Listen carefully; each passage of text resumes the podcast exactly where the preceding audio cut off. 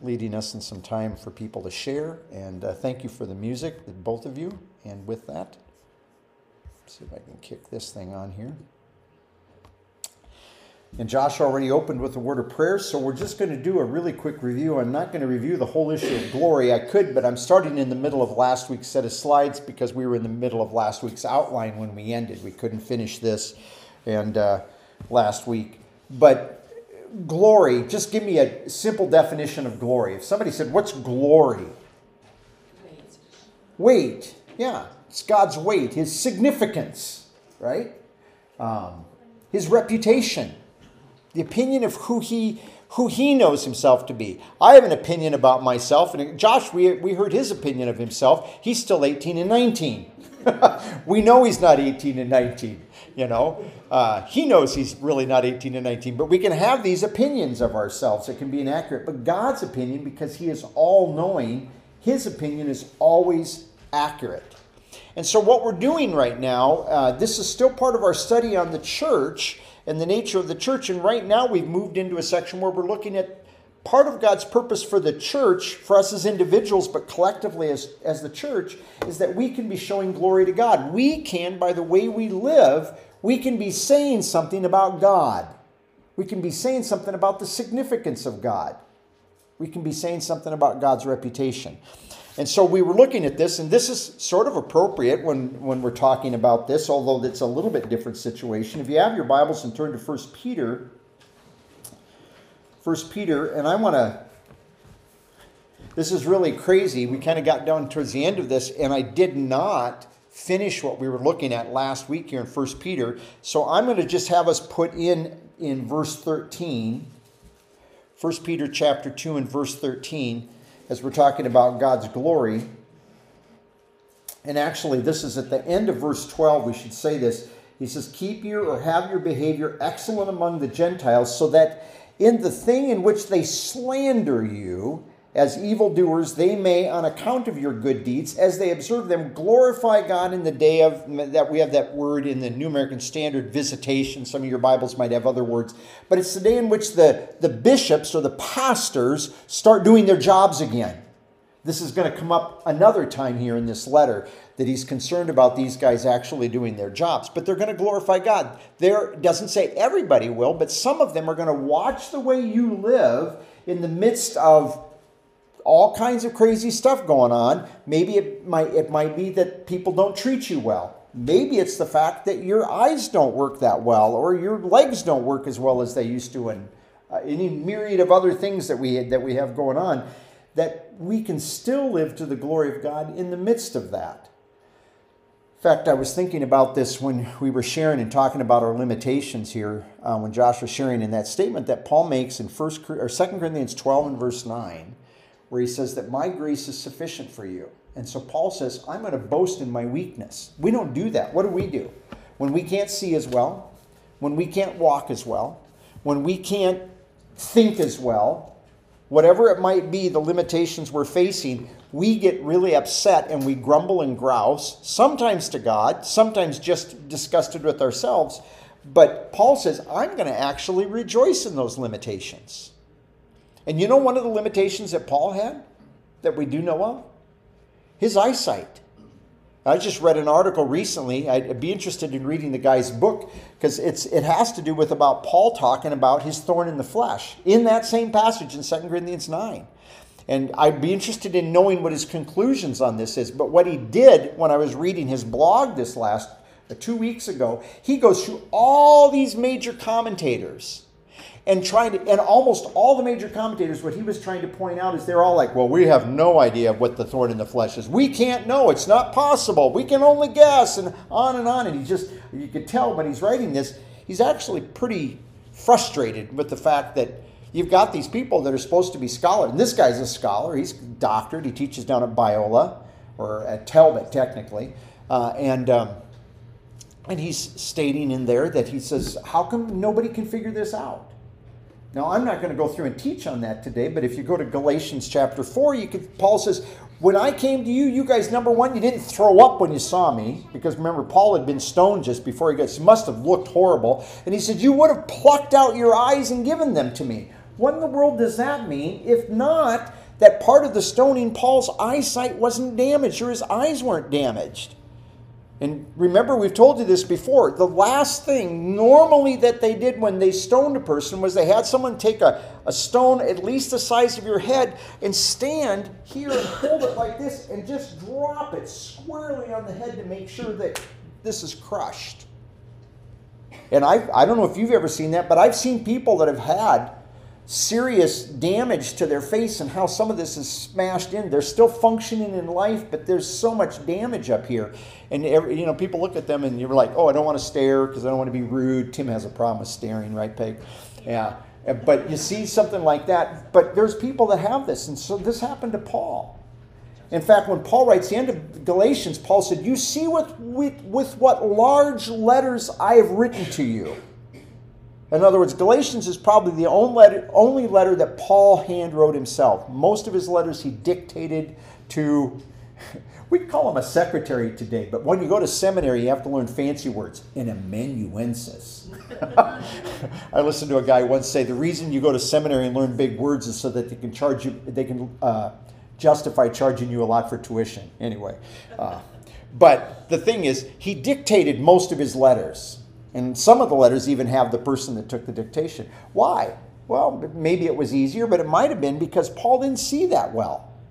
All of his letters were written after he was stoned. So, all of this to say, yeah, we face things like this, but how you face that, Paul doesn't look at it and say, I gripe and gripe. Well, he did. Three times he's saying, Take this away from me, God. Take this away from me, God. Take this away. And the Lord Jesus Christ personally talks to him and he says, My grace is enough for you. My grace is enough for you. That's a hard thing for us to remember when we're facing challenges, physical challenges, whatever it might be. So, if we do that, however, Peter says, as we live in these things and we have our behavior well, and it has to do with fleshly lusts and things like that, but fleshly lust doesn't just mean that we're that we are down the street there's a reason I don't put my water bottle in here, but stick it back here. I just kicked it over in there, but thank goodness it's watertight. I hope. it's it, that fleshly lust doesn't just mean that you're not carrying on with the neighbor lady down the street or something. It also can mean that you're not being driven by rage, as an example of that. And sometimes the things that we face in life, we can be driven by rage. And we all know that there's plenty of things in the world to rage at. Okay. Tim's taking way too long with his introduction here, so go to verse 13. Submit yourselves there, therefore, uh, submit yourselves for the Lord's sake for every human institution, whether to a king as the one in authority, or to governors as sent by him for punishment of evildoers and the praise of those who do right. For such is the will of God that by doing, doing right you might silence the ignorance of foolish men. So, your freedom, do not use your freedom as a covering for evil but as act as slaves of God. Even how many of you in here are a slave? Anybody here a slave to somebody else? Well, you should be to Christ, but he doesn't demand it, but it's something that Paul says is the logical thing. And Paul says you can look at yourselves as, as bond slaves to God in this. And by the way, God in this case, kind of just chiming in on what Jim is going, does not have a definite article here. Meaning, I would say this is in the entire Godhead that's involved in the fact that of who you're a slave with regard to. And then he says, we looked at this last week honor all men, love the brotherhood, and, and then fear God, honor the king. And I tried to point this out last week. I don't know if we made this point well enough, but the significance is still the object of your love is brothers and sisters in Christ. You treat others well, you treat them with honor, you treat them with respect, but the brothers in Christ, that's the object of your love. God has not called us to love your neighbor down the street, has not called us to love the homeless man or your religious neighbors around you. He's called you to love brothers and sisters in Christ. That's his command that Christ left us with in John 13. But you still can treat everybody else with kindness and respect. I just think that that's very interesting that he's consistent. Peter is consistent with the object of our love. Servants, be submission to, and submissive to your masters. And I'm going to skip over this. I want to go down now to verse 21. He says, For you have been called for a purpose, since Christ also suffered for you, leaving an example for you how to follow in his steps. I find this interesting. There's a man back in the early 20th century that wrote a book, In His Steps. And every once in a while it gets a revival, and Christians are like, oh, in his steps, in his steps. He was a liberal that wanted people to try to live their social life like Christ. Be a healer, be a good man, do nice things. And it's not that you can't do those things. But he based it on this step, but this on this verse, but the point of this verse and following is his steps he's talking about is that he left you an example of how to suffer. Is that what Christians are taught? In fact, I've listened to some different people saying if, if we really taught the New Testament like it should be taught, one of the things you'd have to teach people is guess what? If you're a believer, you're going to suffer. Peter's going to tell us that. It's not an option. It's going to be part of your life at some point. And it's not just that you're going to suffer because your hip doesn't work right or you messed your knee up. It's going to be suffering at the hands of unsaved people that are not going to treat you well. They're going to be frustrated. They may even, like the example Holland shared with regard to Clinton, they may even tease you because you don't do the things that they do. We're going to hopefully get to that verse here in just a little bit. So this is the this is the example of Christ. He committed no sin, nor was there any deceit found in his mouth. Well, that's an unusual character. They never met anybody like that before. And while being reviled, reviled, we don't use the word revile. Let's say insult. Being insulted, severely insulted, he did not insult in return. You're ugly. Yeah, well, you're ugly. You're stupid. Well, you're stupider. Because that's, you know, a kid on the playground, right? But he said Christ didn't respond like that. And I find it really interesting to do that because sometimes as Christians we forget this. And sometimes when the world is dealing harshly with us, what do Christians do? There's a lot of Christians right now that there is so, mit, so much vitriol out there from Christians towards the government and all of these things, and that should not characterize our lives. When the world looks at us doing like that, they think, well, you're just like us. This is the way we respond to things. We don't, you know, when, when there's a Republican in the White House, well, we mock him and we mock the people that are in control there. And now you conservative Christians, now there's a Democrat in there. Well, you mock him and you do all this stuff. And we don't act any different. And I know we always we can always justify why we think we can do it, but they're just they think they're justified when they do it. And he says here, when being insulted, he did not insult in return. While suffering, he uttered no threats, but he kept entrusting himself to the one who judges righteously. In other words, this is kind of what Paul says in Romans 12. You know what? He says, when you go through suffering, when you deal with stuff, he says, you need to remember not to avenge yourself. Vengeance is God's job, not yours. And I can guarantee you, God will always handle it far better than you will ever. Got to finish the sentence there. Verse 24. And he himself bore our sins in his body on the cross. See, he died as an innocent one, but he's bearing our sins. That he might that we might die to sin and live to righteousness, for by his wounds we are healed. So keep keep in mind when he went to the cross, it's not like yeah. And Jim was pointing this out this morning. God's unique sort of love. He didn't die for us because we were worthy. He died for us because we were sinners. We were God haters. We were enemies. That's the kind of people he died that Christ died for. And that was the example of God's love. So he said he died bearing our sins that we might live. And isn't that part of the gospel? Christ died for our sins according to the scriptures. He was buried and he rose again the third day, according to the scriptures. And you can be righteous with God and forgiven if you believe that. It's that simple. Isn't wonderful? That's such a simple message. For you were, verse 25, continually straying like sheep, but now you have returned to the shepherd and guardian of your souls. In other words, Jesus Christ is the one that really ultimately was shepherd. Even if you're, even if your personal shepherds, the shepherds over your flock, the pastors. We use the word pastor in English, but it's just the word, it's just shepherd is what that word is. Even if those shepherds aren't doing their job, the shepherd, Jesus Christ, is always doing his job. You can always depend on him in this. And he says, So you have returned on him. And he says, He's the shepherd and the guardian or the overseer. There's that word for the day of oversight, the overseer of your souls. Why souls? Because when you're going through suffering, where do you feel it? Well, you feel it in your body, but your soul is, is where you react. The soul is where you handle that, where you're thinking about it.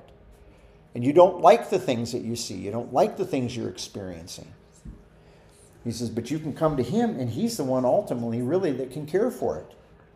Your shepherds, under shepherds, people in the body of Christ can do that, do this. I appreciated Josh's comment at the end. That praise, and, and it's always when we have that praise time, it's like, oh, I don't have anything good to say. And we have prayer request time. And so we can say, well, pray for this. But do we ever, in a, in a time when we have something to share, say, I'm going to share that I'm going through struggles and that this is hard. And God's trying to teach me something through this. But it's hard. Why don't we share that? I, I tell you this all the time. We show up at church, and it's really easy for us to think, I'm the only one that struggles with stuff. I'm the only one that's having problems. I don't want anybody else to know that I struggle with these things. I want everybody to think I'm buttoned up nice and clean and everything's just the way it's supposed to be. But it's not. You're getting together with people that are dealing with some of the same problems you're dealing with. And as Peggy said, it's not that we get together just so that we can all say, well, I got this problem, well, I got this problem, I got this problem. We're sitting around in a circle at AA or something like that, talking about that. It's that we can now come together and encourage one another. I'm struggling with these things, but I know that God can help us work through this and we can encourage one another. We need that. We need the encouragement of one another. Which just as a pastoral encouragement to you, that means you need to be together with believers more than on Sunday morning. That means you need to be connecting with believers throughout your week. You need to be connecting them. We try to pack in, we give you three opportunities to listen to people teach on a Sunday. But part of that time you should be taking to connect with people. But it's still not sufficient. Remember, the early church met every single day. And if you put it in the context of what Peter's saying, and you got believers that are suffering at the hand of the world, wouldn't you want to be together with some people that would encourage you in the midst of that week? rather than just going home and hiding out from the suffering that you're getting all day long wherever you might be. And I really hope that before the rapture, before if, if, we're trusting that the rapture happens while we're still living, as Josh was saying, but I trust that we that things won't turn and we won't suffer to the degree that these people were suffering. But it could happen. It could happen. And so it's good for us. This is one of the reasons you need to connect with believers throughout the week. Okay? This is one of the reasons that you need to be connecting with people. And it doesn't have to be that you're at every Bible study or something, but it means that, you know, you, you find believers to go take some time to be with. Maybe it's just one other believer that you hang out with for a while. And you do more than just talk about the garden and fishing and things like that. Not that there's anything wrong with any of that. So, with all of that now, Whoops, something just. Oh, okay, I just saw. I want you to turn over to chapter 4 here. I'm going to move into this, this next part of this. Uh, 1 Peter chapter 4. 1 Peter chapter 4. I want to, we're going to go down to verse 12, but before we do that, I want you to look up in verse 4 at this. We were talking about this a little bit ago, and this I was this came to mind when Holland was sharing about uh, Clinton's uh, conversation with her and what's happened. And notice what it says here in 1 Peter chapter 4 and verse 4. And this is in the context right back in the verse before this that they the time has passed for you to pursue a course of sensuality, drunkenness, carousing, par- drinking parties, and abominable idolatries. Okay, which we're not going to walk through those but verse 4 and in all of this they referring to the world. They are surprised that you do not run with them into this same excess of dissipation. There's a big word that we don't use. That word dissipation is a word translating unsavingness. It doesn't mean you lose salvation but it means it does nothing to contribute to your salvation. You don't grow by participating in this nonsense. And with those things then they malign you. It's the word blasphemy. They slander you. So he says they do. He says this is what happened. But that first part of it, they, they're surprised. They think it's literally in the Greek, they think that it is strange. When you, as a Christian, just don't jump into everything else that the world is doing out there and just participate. And it's not that we have to be stuck up and go, oh, I'm a Christian. I don't do that kind of stuff. That's bad. You just don't participate. You don't participate in those things. And he says, they think it's strange. They're like, what? What? You, why don't you do this? What is with you? This is so much fun. I, have told you that before. You know, when I was in college, I worked in a warehouse, and I there were uh, four other guys, three other guys up there in the warehouse, and uh, those guys, well, a lot of the other people in the warehouse generally too, they'd go out on Friday nights and after work they'd get off and they'd say, "Hey Tim, let's go downtown." Before you go home, go downtown with us. Let's go down to the bar. And those guys, I'd have to work with them on Saturday mornings. and they'd come in there, and these guys would have, they'd be nursing hangovers. And they, and I don't know how I've told you, some of those guys, I Saturday morning after Saturday morning, that's the last time I remember doing that. Oh, that was so stupid, you know. And I'm thinking, after after a while, at first I'm thinking, well, good, you learned a lesson. Okay, oh, next Saturday. Well, you didn't learn the lesson, but maybe you didn't. Oh, pretty soon you're just like, no, you just keep saying that, but you're not learning anything. I look at it and think it's strange you keep repeating something. It's like walking up to a wall, banging your head against a brick wall, thinking it's going to feel better. It doesn't happen.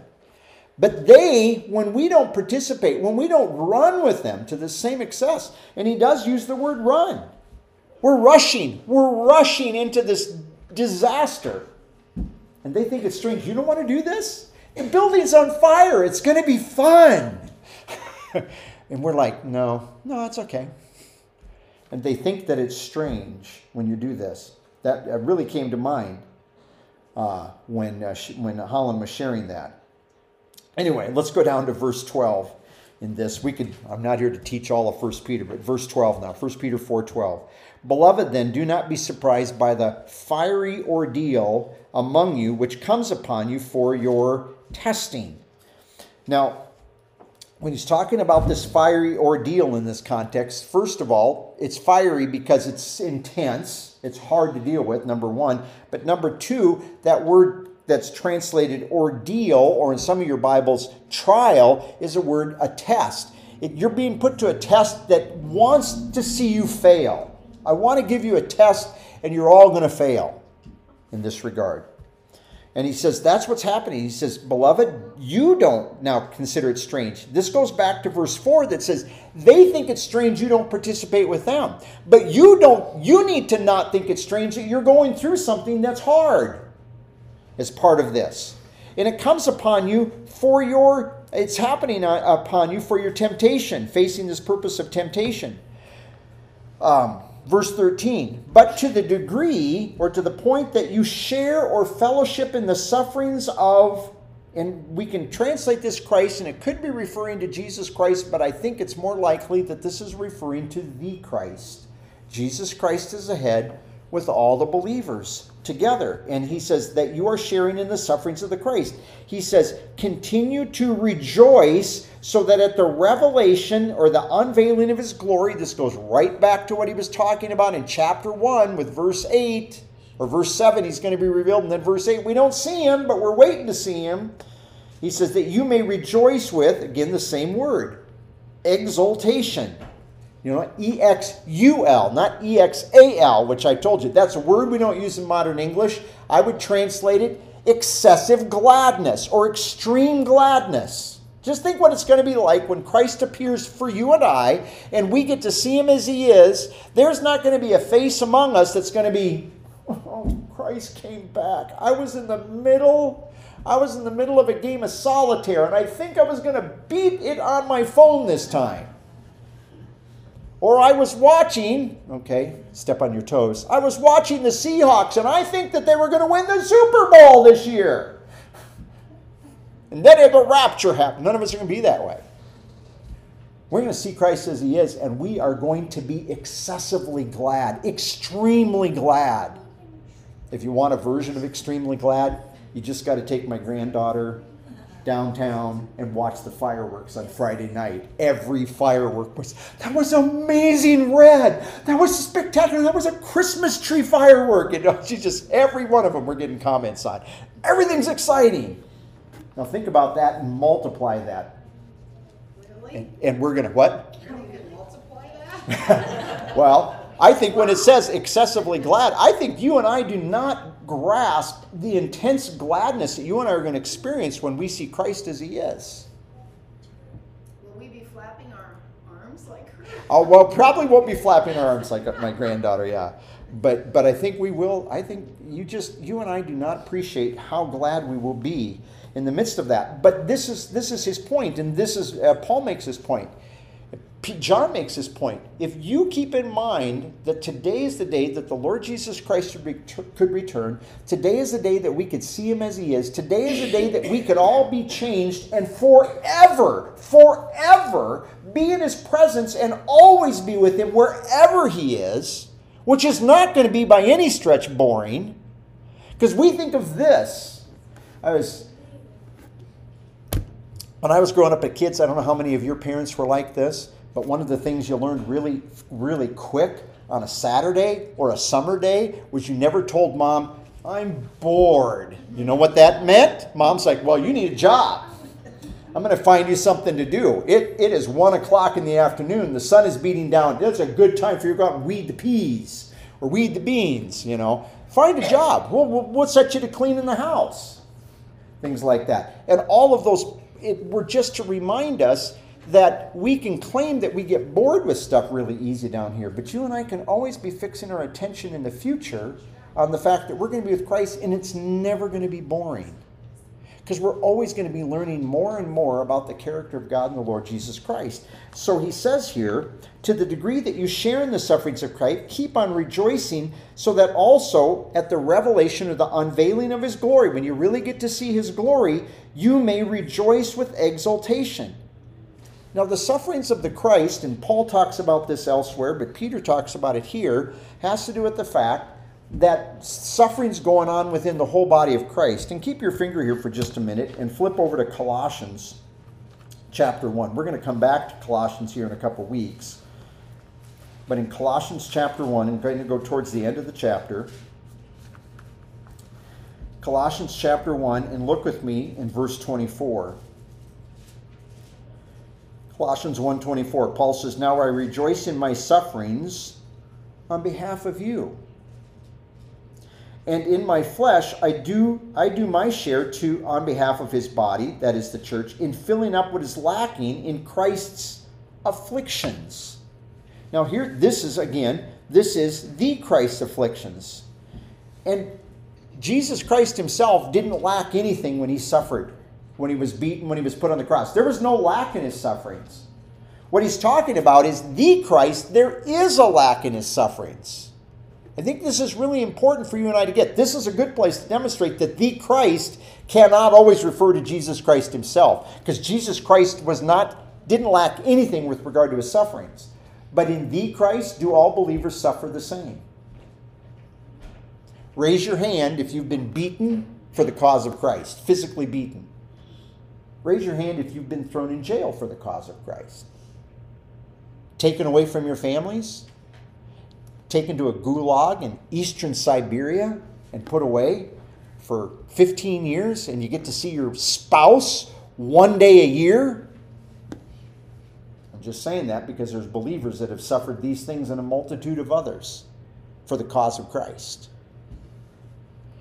So yeah, we don't suffer like that. And Paul's saying, you know, when I suffer, rather than sitting there going, man, I suffer way more than anybody else in the body of Christ, Paul says, well, I can look at it positively. If I'm suffering, then my brother Dwight doesn't have to suffer as much. And my brother Jim may not have to suffer. And Ronnie, and we go on and so forth. You could say, I'm making up what's lacking elsewhere. Instead of grousing about it, Paul says, I rejoice in the fact that I am making up for what is lacking in those tribulations or difficulties elsewhere. Do we ever do that? Do we ever learn that lesson from the Apostle Paul that you know what? You can actually, you might suffer more, and maybe it makes up for what's lacking elsewhere. This is, by the way, one of the reasons that you as a believer, you go flip back over there to 1 Peter 4, but this is one of the reasons why you as a believer,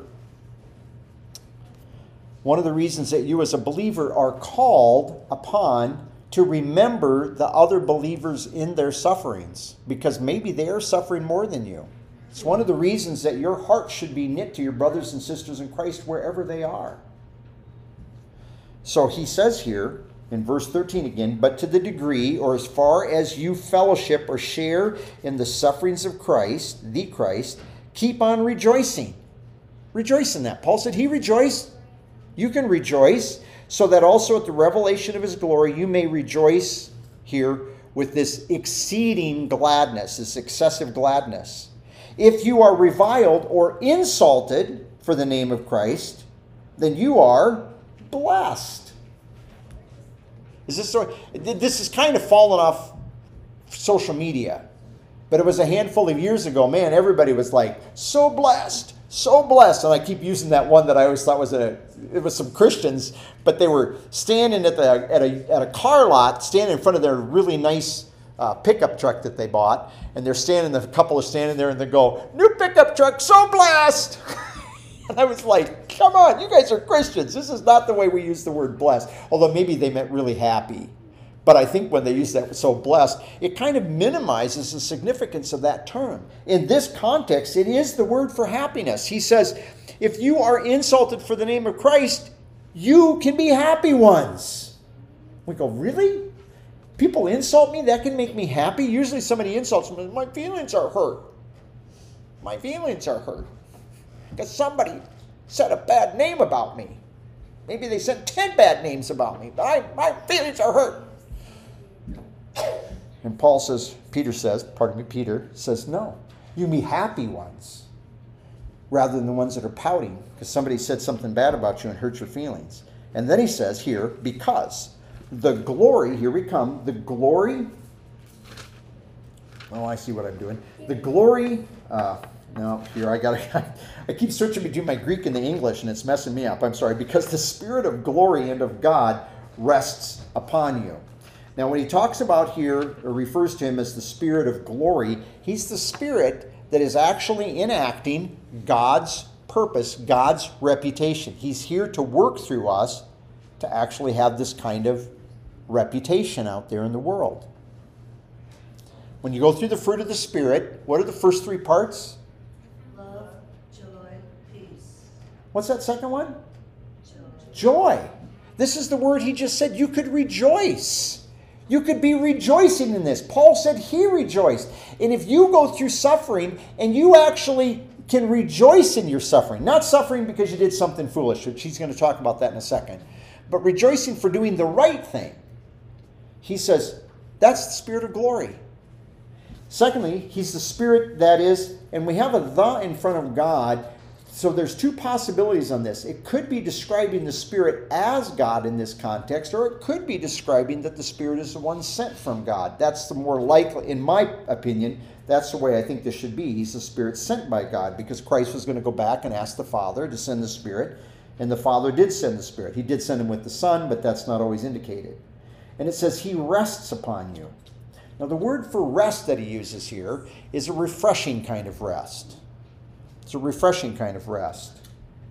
I was uh, yesterday. I was with Daryl, um, and Daryl was telling me about three people he knew when he was growing up that they worked on a farm, and every day at noon, no matter what was in the what they were in the middle of, they always stopped their farm work. They they came into the house, sat down, and ate lunch. Then they all sat down in their chairs and dropped off and took a nap for 15 minutes every day, like clockwork. He said those, he didn't know anybody that could just fall down and just fall asleep like that. Just they were out. 15 minutes and wake up.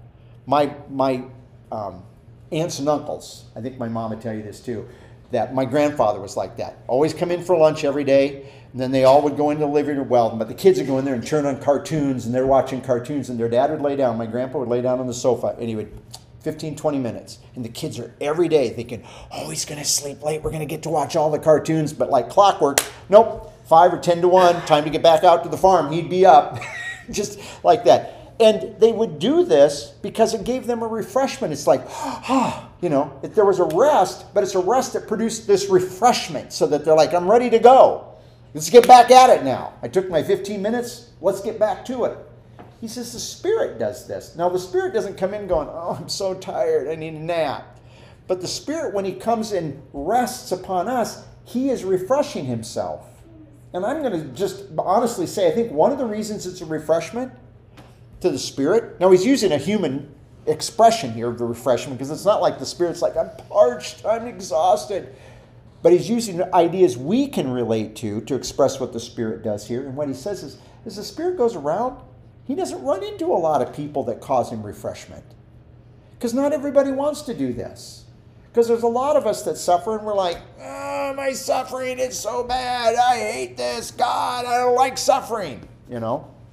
And if you do that, well, you're in good company because you know a lot of other people do that too. But Peter's point is, is if you suffer and you suffer and you can rejoice while you're suffering and you, you can be happy, you can know that the Holy Spirit actually is resting and refreshing himself upon that believer. Isn't it refreshing to you, as an example, when you go to see somebody and you're going there to encourage them because you know they're going through something difficult and they share a ton of encouragement with you about how they're looking at their circumstances, how they're handling the things that are going on. And you go, oh, man, I went to encourage them and they encourage me. And this is what he's looking at, what the Spirit does. He receives this rest of refreshment upon us. It's not just that he's settled down on you. No, there's a there's a refreshment that comes here and what the Spirit does. That brings us that brings us then to uh, verse 15 verse 15, it says, By no means let any of you suffer as a murderer, or a thief, or an evildoer, or a troublesome meddler. It's got three different, or four different things there, but a murderer, a thief, an evildoer, or a troublesome meddler. Now, a lot of people look at this and say, well, Christians can't do, can't, well, Christians can't murder. But the Bible doesn't say Christians can't murder. That's not possible, is what I'm trying to say. I'm not saying that God gives us permission to do that. But the thing is, Christians, if you get really frustrated, if you get so frustrated in the world that you are just with everything going on in the world, there have been Christians that have taken matters into their own hands and they've tried, you know, tried to fix and make things right. And in the process of trying to make things right, they take people's lives.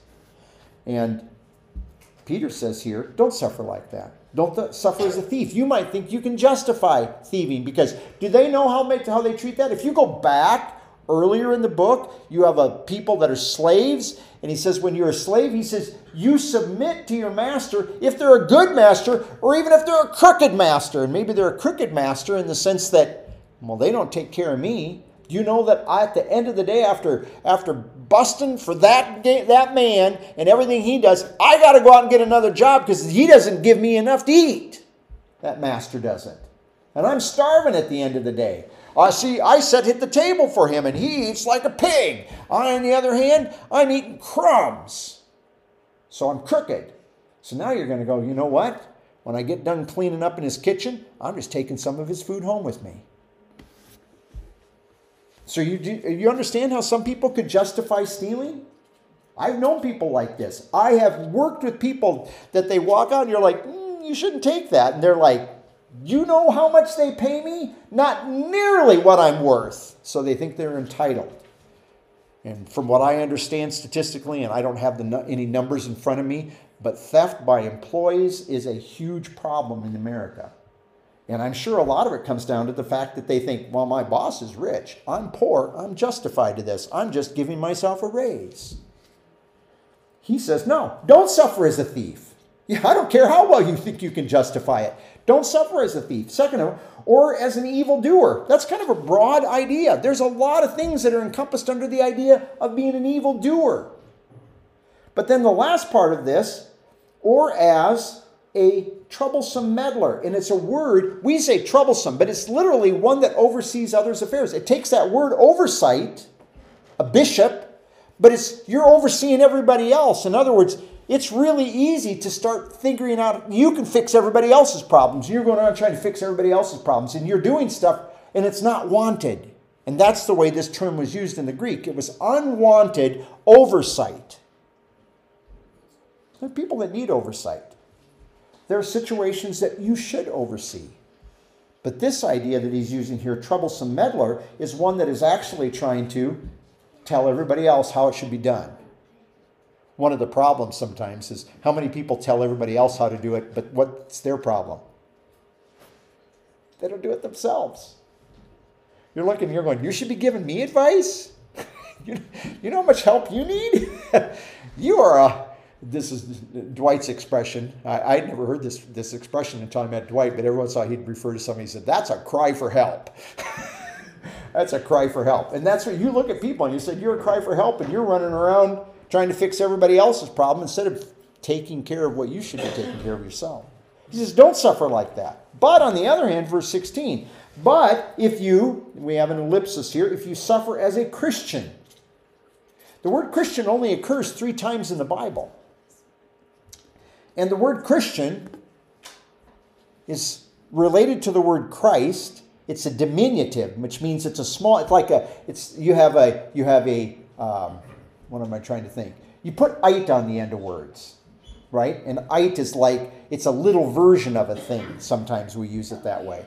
So this is like a person. Christ is anointed. He's the anointed one, right? Christ is the anointed one. That's what this meant. Christ meant the anointed one, anointed by the Spirit for a purpose. And that purpose in the present time is that, that he's the one that is resurrected and glorified. But we are little anointed ones because what do we have? We have the Holy Spirit. Just as the Spirit came on Christ, the Spirit has come to dwell in us. And we are called anointed ones. So, back in the context where it said that the Spirit refreshes himself on us, well, now he comes in here. He says, if anyone suffers as a Christian, that is, if you're called being called a Christian, it means you're living out the work of the Spirit in your life. You are seeing the fruit of the Spirit in what God's doing through you in connection with other people. You are being spiritual. You're walking by means of the Spirit. You're following the Spirit's lead. All these other things that the Apostle Paul and Peter tell us about the ministry of the Spirit in our lives, you are experiencing some of those. And he says, So if you suffer as a Christian, that is, you're suffering for doing the right things that the Spirit is giving you to do. Do not then be ashamed, but in the name of God, notice what it says, glorify Him. In other words, you ought to be giving God His reputation. If you're suffering as a Christian, you're saying, you know what? My Savior was anointed, He did all the right things, and He suffered. My brothers in Christ over there, they have the Holy Spirit. They've done the right things. They've suffered. And you're giving me a privilege now to suffer on behalf of the name of Christ. Do you remember the time back in the book of Acts where Peter and John are arrested? And they bring them before the Sanhedrin. And they say, We told you guys not to preach in the name of Jesus Christ. and Peter says, Well, you decide. Should we obey man or should we obey God? You, you, you tell me, what should we do? God told us to go out and preach. We're going to preach. We talked about this last week. This is why you really need to know what God wants you to do biblically, not just by your inclinations. And they knew because they'd been commissioned by Christ to be out there doing that. And so they go away. And they're threatened. In fact, those guys have been beaten, those guys have been jailed. When they're released, when they go away, they didn't go away going, oh God, this ain't not fair. We're doing what you want us to do, and look at us. We got beat, we got thrown in jail, we got threatened. You know what they do? said they went away rejoicing that they were counted worthy to suffer for the name of Christ.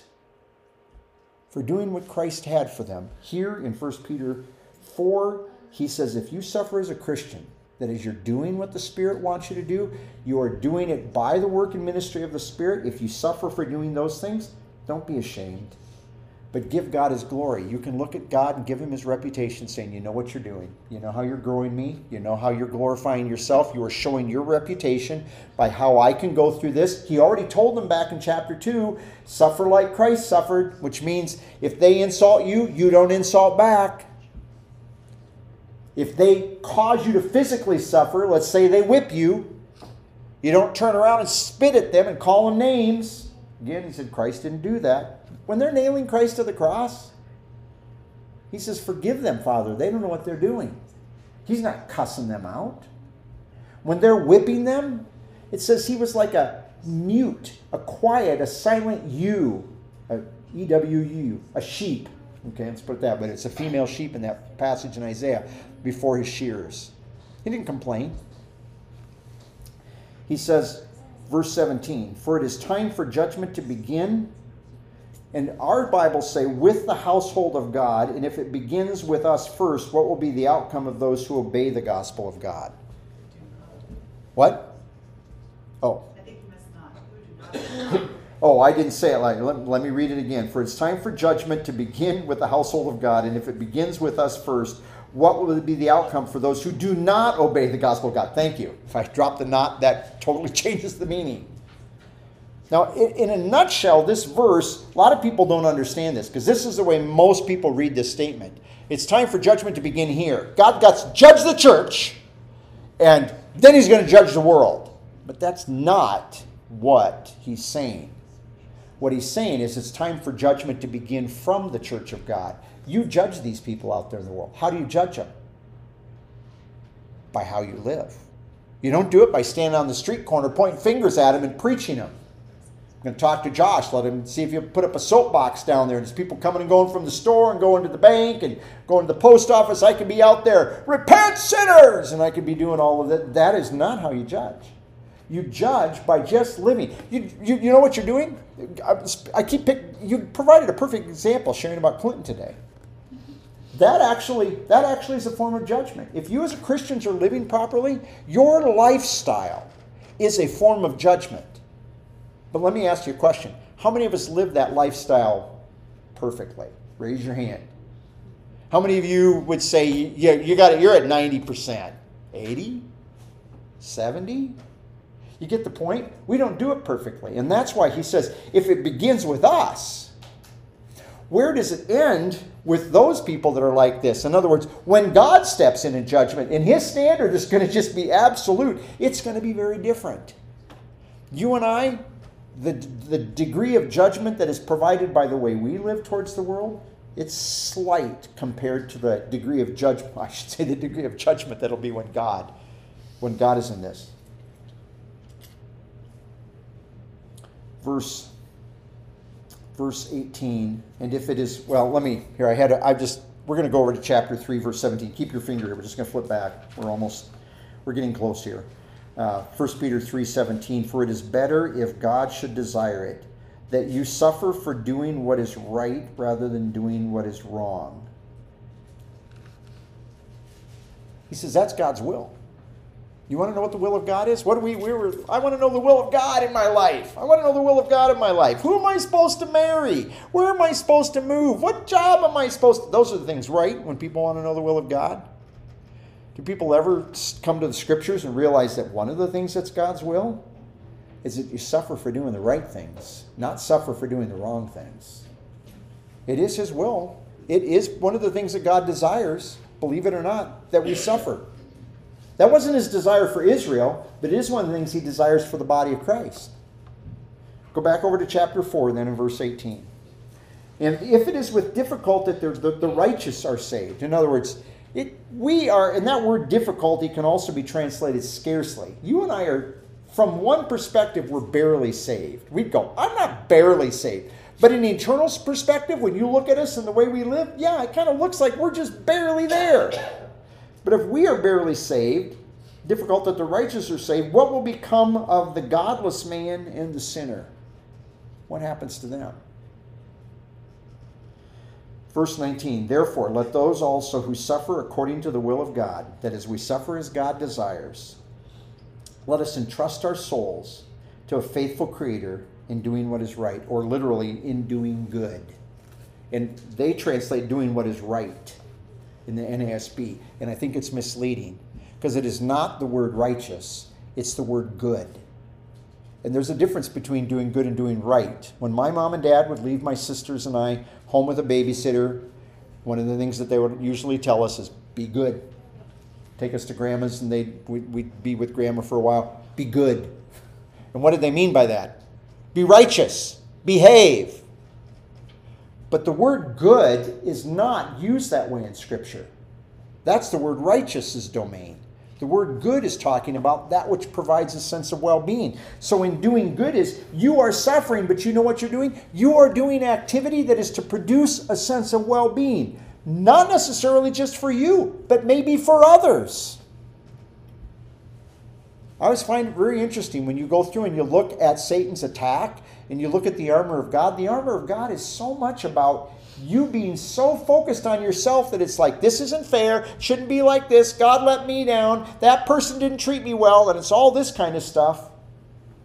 And the armor of God is almost all getting you back to looking at your relationship in Christ, usually, most of the time, with other people.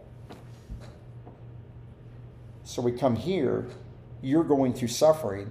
Instead of just you kind of going through it, you're doing it, suffering, while you're also thinking about how to be of help, kindness, goodness to other people which is consistent, by the way, with the command of love, isn't it? I mean, if you love people, shouldn't you be doing that which is going to provide a sense of well being? That also is part of it. Not necessarily in all settings, but in a lot of settings. So when we're talking here about this, we've seen this idea of God's glory, God's reputation. We saw it last week. We come back to it again this week. That it has to do with how we deal with suffering in the world. That's one of the things we do. But we come down here to this last part, and guess what? I've got one more part of this outline that we're going to cover. Not today, next week. I'm not going to make you sit here again for another hour while I go through that last part of the outline. I don't think it'd take us an hour, but I'm just not going to do that to you. But it's going to have going to have to do with how you serve while you're suffering.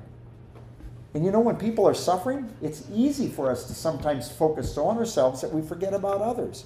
But we, by our lifestyle, the way we face suffering, the way we, and you're all going to face it. You, you might not think that you're facing suffering. You may not think you're going to face suffering, but you're going to face some suffering at some point in your life, or many points in your life and to different degrees.